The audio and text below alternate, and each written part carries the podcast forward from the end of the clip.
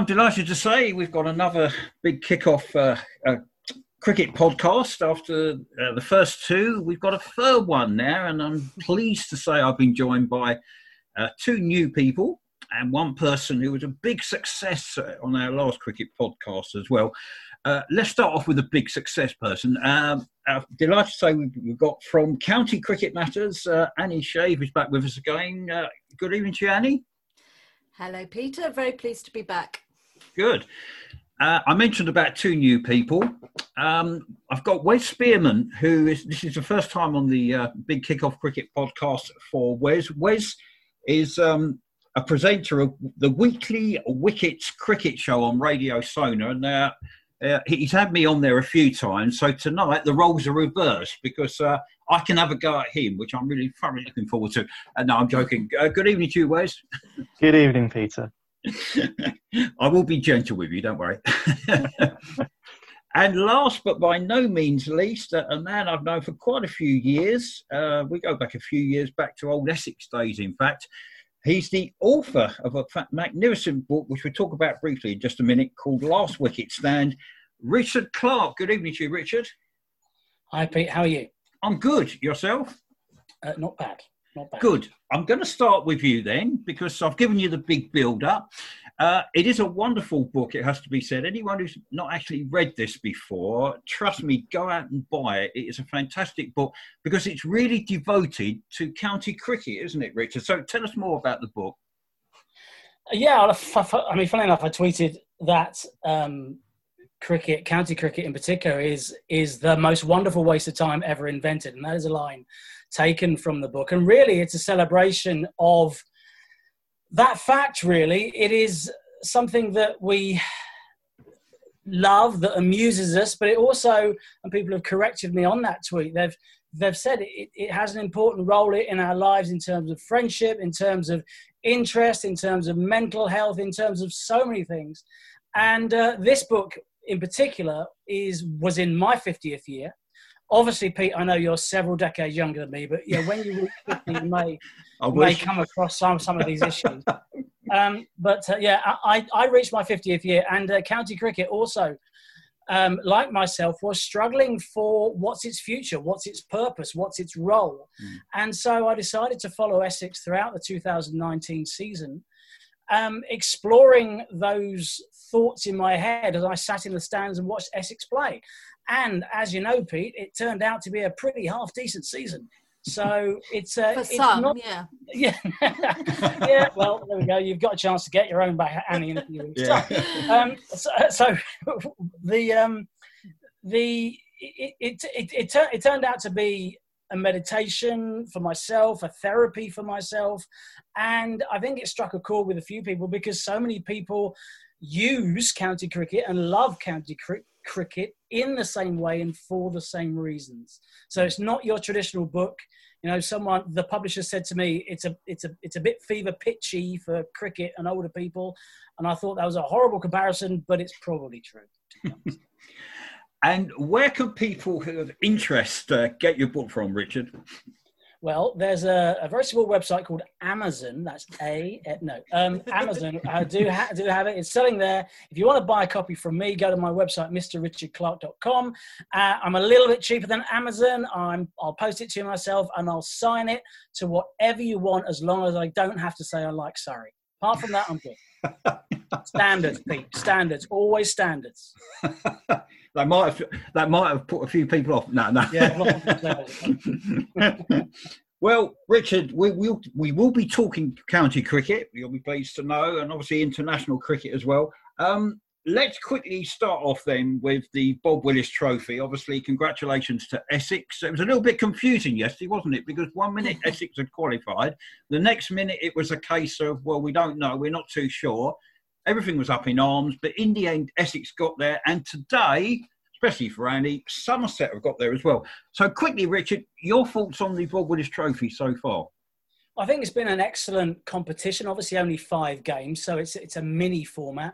I like the fact that they decided to experiment with something that was out there. I think the two two best teams for the last couple of years have got to the final, so we've got a thoroughly competitive final. We have a showpiece game. I hope it doesn't rain and we get something that we deserve. Um, one thing I will say, just lastly, I know they're talking about changing the whole format of county cricket next year, and it might follow the Bob Bob Willis Trophy. The only thing that worries me about that is is you know last year we'd gone from uh, 10 teams in the second division to eight teams in the first, and we just rejigged that, and now we're changing again. So let's just have a plan and stick with it for five years and see how it works out, rather than just changing year upon year. That said, three conferences, decent idea, worth trying. I think it's been a been an overall thumbs up. So well done, the EB's, the ECB. How about that for a change? Yeah, I, will say here here as well. Uh, Annie, congratulations for a, a Somerset point of view. Uh, very well deserved. Um, mm. I'm sure you're not going to disagree with Richard saying the best two red ball sides have actually got through to the final.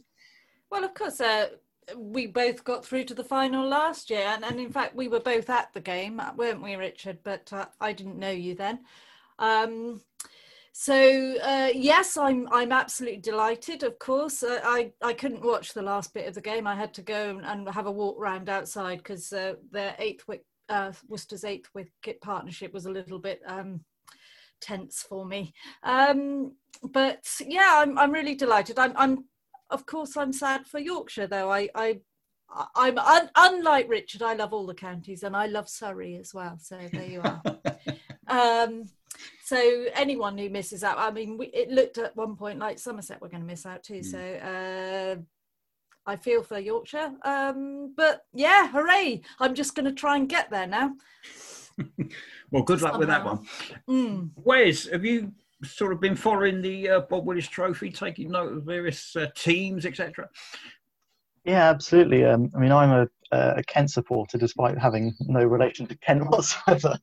um, uh, yeah, I think they uh, also narrowly missed out on on this final. But um, as you say, Somerset and Essex, the the two, arguably the two best red ball teams, uh, red ball counties around, and as you say, we're we're in the last sort of like uh, playoff, as you will, in the in last year's county championship. So it, for those two, it is well deserved. They and sort of fitting in a way that they should be in the final of of this inaugural Bob Willis Trophy.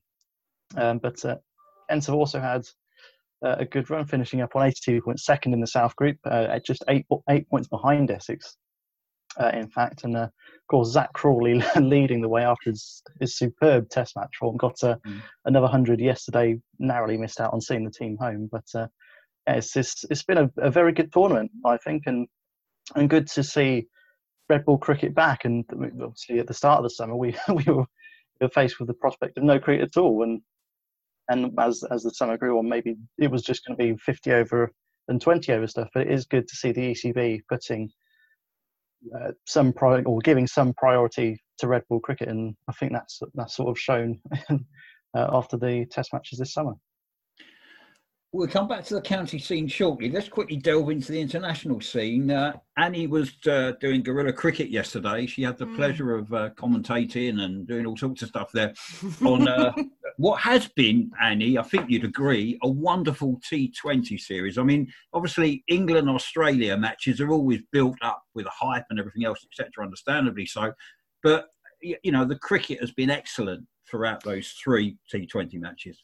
Absolutely. I mean, we well england i'll go there first because obviously they're my favorite um, we've had some fantastic bowling with um, the the fast bowling of um, archer and wood to start with that they've but they've had some uh, really really dangerous looking balls and some really um, top speeds there. And but of course it should uh, we should hinge on uh, rashid who has uh, been a, a, brilliant T20 bowler for a long time, and he really, really cemented his uh, place where you know in the uh, things of time to say Rashid is uh, such a player. Um, but um, again, batsman uh, Buttler and uh, Malan, both of them really, really strong. Um, so it's that has been fantastic to watch. And Morgan again, you know, it, it's it's just a fantastic uh, side. We are um, looking really strong, and of course, yesterday was a a weaker side. Um, we didn't have the uh, uh, the the big strong uh, batting of um, Buttler and Morgan, which is a shame. Um, and Billings didn't come off, which uh, is a shame because he he would have uh, potentially been fantastic as well.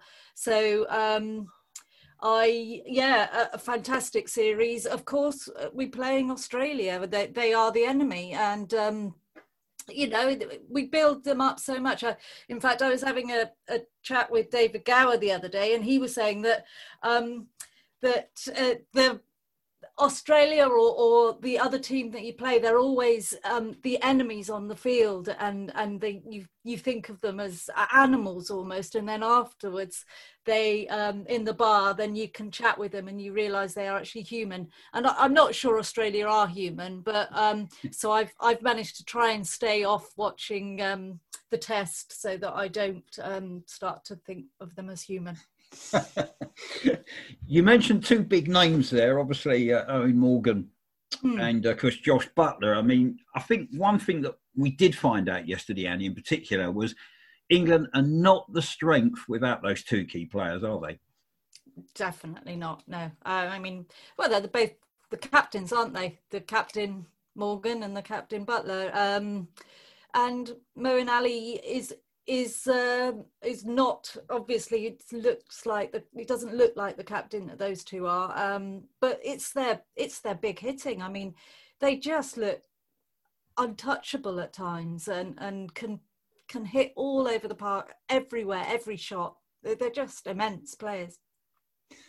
Richard one thing also that was disappointing in yesterday's t20 was England's fielding, wasn't it? It was very, very sloppy. It was very slack. Uh, obviously, Bairstow dropped a catch. Uh, all sorts of situations there. Uh, or in the end, I think Australia got home. They probably got to go home a bit more easier than, than what they did actually. But and of course, we're talking about Adil Rashid in particular. There, I mean, you know, there's so much talk about him uh, he is a white ball player, yeah, understandably so. I, I, go along with Annie's point of view. I think he's, he's outstanding as, as one of England's best white ball players. But red ball, I mean, he, he keeps on about is he going to play red ball cricket? Do you think he can fit in an England setup with red ball cricket? What would be your answer to those points? Well, I think he's certainly got the talent too. I don't think talent's the issue, but it's the it's one of the major questions that exists in cricket today with the strength and the money of the short form of the game. The long form of the game is, is what we consider the ultimate challenge. However, the short form is where, where the money is. And if you're a, a professional athlete and you have a short career, uh, you want to maximize the amount you can earn. There's nothing wrong with that at all.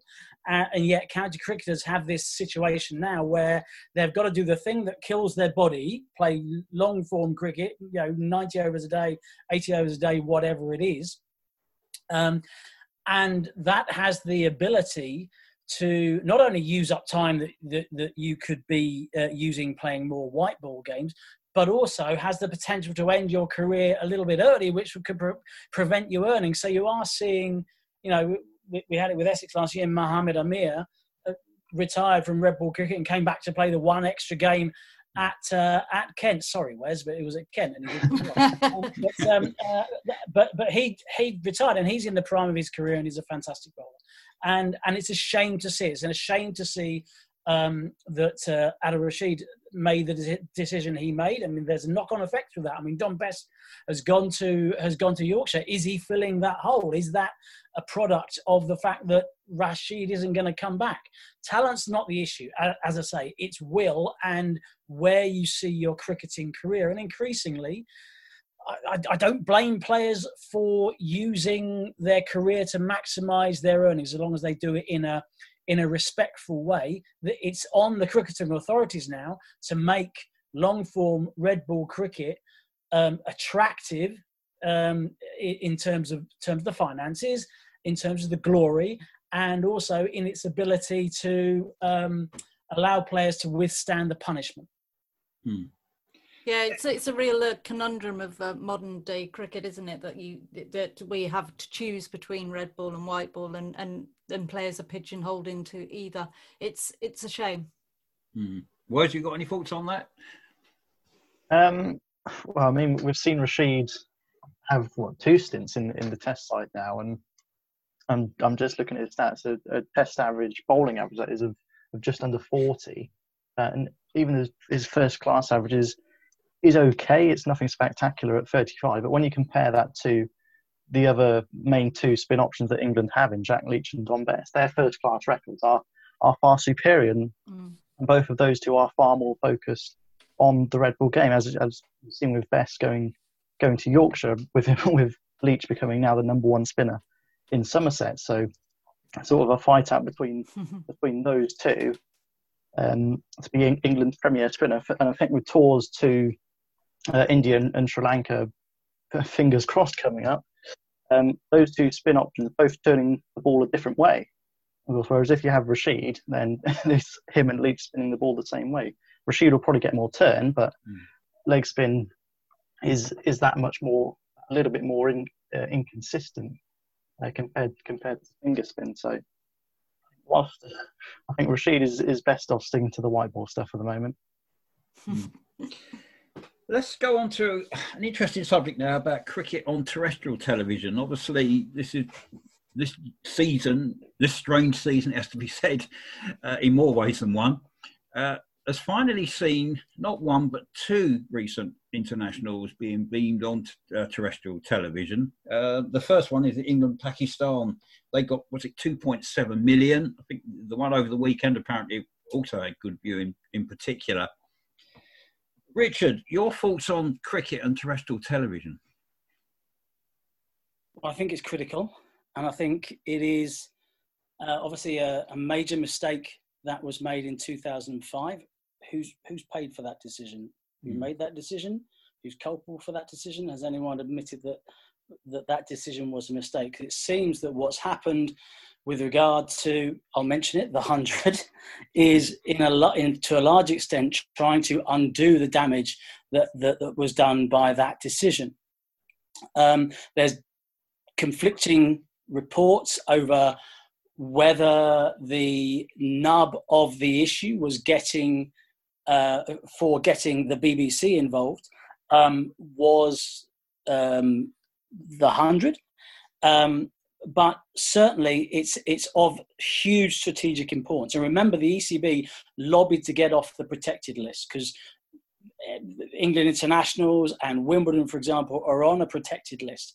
So they had to lobby to get that off in order to sell it to to make more money. Getting it back on has strategic importance because the game, to a large extent, disappeared from our TV screens, and as as a consequence, dis- disappeared from our from our schools and has disappeared is disappearing from our village green. So it's it's massively important. The figures for the Pakistan game were relatively good.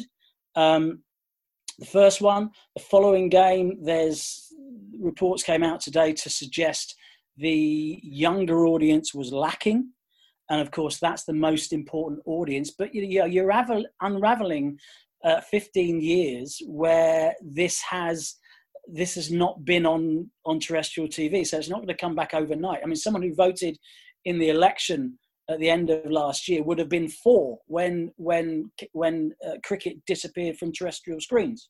Okay, so they've gone from four to 18, 19 without seeing cricket on terrestrial terrestrial uh, screens. It is not going to come back straight away, but I'm glad it's there. It needs support, proper support. Um, you know, I'm not. It, it, could have been on Channel Four. I'd have been very happy for it to be on Channel Four. They did a good job when they had it in those last few years. But um, the BBC is a is a is our premium is our national broadcaster is a is a is a premium channel to be on. So it can only be a good thing as long as it's packaged the right way, the values are kept, and there isn't um, a, a big nasty consequence for the county game, which I'm concerned. Annie, is there an argument that you know this business about sport has to go on terrestrial television because it's the only way youngsters or anybody in particular is going to really try and pick up a cricket bat, get involved with cricket, love the game, etc. As well. Is that a good argument? Is there a case for that or not? Oh well, there's definitely a case for that. I mean, I I I grew up. I've spoken to lots of people who've grown up uh, having TV on the screen as they come home from school as they do that and and what you're missing of course is uh, if you're not if you haven't got it on uh, free to air you're missing the casual observer who doesn't really watch but gets taken gets taken in and gets interested in in a game that they had no idea about. I um, talked to someone the other day, and and he said when he was a kid, he was. Um, he was at home feeling ill and he there were test matches on telly and he got really bored watching them and then he just got really into them and he's absolutely obsessive about cricket now so you are missing those people if you're not if you are um, not putting it on um, free to air having said that TV, like like Richard was saying, I mean, it's a long time. We've lost we've lost a generation, um, and TV has changed massively. People don't watch it in the same way anymore. Um, and for example, the um, the live streams of the county cricket is a, you're able to watch those on YouTube.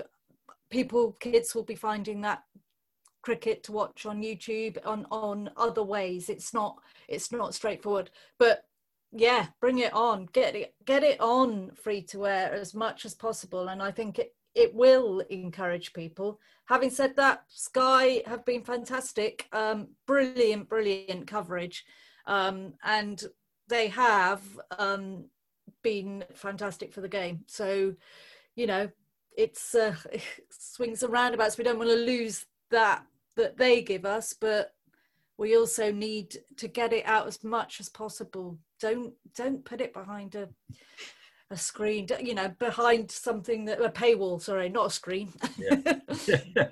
Now, I, I, won't ask Wesley's opinion on that, but he's far too young to remember. yes, absolutely. okay, well, was, aren't you, Wes? yeah, I was I was five years old when uh, when cricket got taken off terrestrial TV. Wes, you remember it though. older than you. I've got Essex t-shirts older than you and cap. um, yeah, um, unfortunately, I don't quite remember no. watching it on TV. I, I, of course, remember the Ashes. Of, as yeah. many cricket fans have, I've got the entire mm. box set of that series. Mm. And um, uh, sorry, Boyd, talking of the Ashes, um, recently this week we've had uh, the retirement of Ian Bell and Graham Onions, literally within 24 hours of each other. Not that I'm saying it's a coincidence, but it just seemed rather strange that one decided to say, I've, I've had enough. And 24 hours later, the great Ian Bell does exactly the same thing. I'll talk about the Ashes, obviously, because we're going back to 2005 and they were pivotal in, in that Ashes victory as well. I doubt if you remember too much about that, Wes. I know it's 15 years ago. I'll come back to you in just a moment. Richard, your thoughts on Ian Bell? Could, could we generally say he's, he is one of, or was one of England's finest? I think stylistically, yes. I think runs wise, in terms of all competitions, I think he's fifth. I think he's above Gooch. Obviously, yeah. there's a skew there towards the the modern era, and Gooch didn't play as much as much of the ODI stuff, etc., etc. However, I think, if anything, he he, he was well known uh, for for breaking through extremely young in the sort of England youth setup, et cetera, et cetera. And there's a big, um, uh, a lot of buzz around him, and maybe he didn't become the the Tendulkar-like figure that he was painted to be, but he was still a wonderful, wonderful player. As I say, star, so stylish. Uh, you know, Cook and Gooch are two of my absolute heroes, of course. They won't win points for style. This guy will. This guy will. You, you, you know, if uh, for you know, if I'm assuming if he follows all those cricketers and goes on to Strictly Come Dancing, he's going to win because this guy's got style, right? and, um, uh, I mean, and if anything, he's he's not a big personality. He's not a big look at me personality, but he was essential for in 2005 he was essential as anybody. He scored scored runs runs for fun. And he's he's done it everywhere. And you know i've um, i spent a lot of lockdown playing um, sporcle you know which is like cricket lists on sporcle listing them out. And the one that pops up everywhere is ian bell. You put in Ian Bell on the top of, in the in the run scorers list, and he always pops up, and it was a bit of a surprise to me, and that proves he's gone slightly under the radar. But he's a wonderful, wonderful player. I mean, and j- just to come back on your point, the reason why, in my opinion, these um, these retirements have come now very close, of course, is the counties are making decisions over next year. Mm. Um, we know that it's going to be extremely tight. Who do you offer contracts to? Who do you not offer contracts to? The PCA have asked for a lot of sacrifices for their players, and there will be. And I'm not saying it's happened here, but there will be a lot of players older in the tooth who look who look around and say, "Well, look, you know, I'm on I'm on X, and they could probably get two young players for the X that I'm on. I've had a good career. I'm, I'm getting on, the, the bones are tired. Now may be the time. Cricketers think that way, and I love the fact that they do. So that, that I'm not saying that is a factor here, mm. but it wouldn't surprise me if it is. Annie, uh, hmm. Graham Onions. I mentioned about Graham Onions, one of those big heroes in 2005. Uh, good memories for you?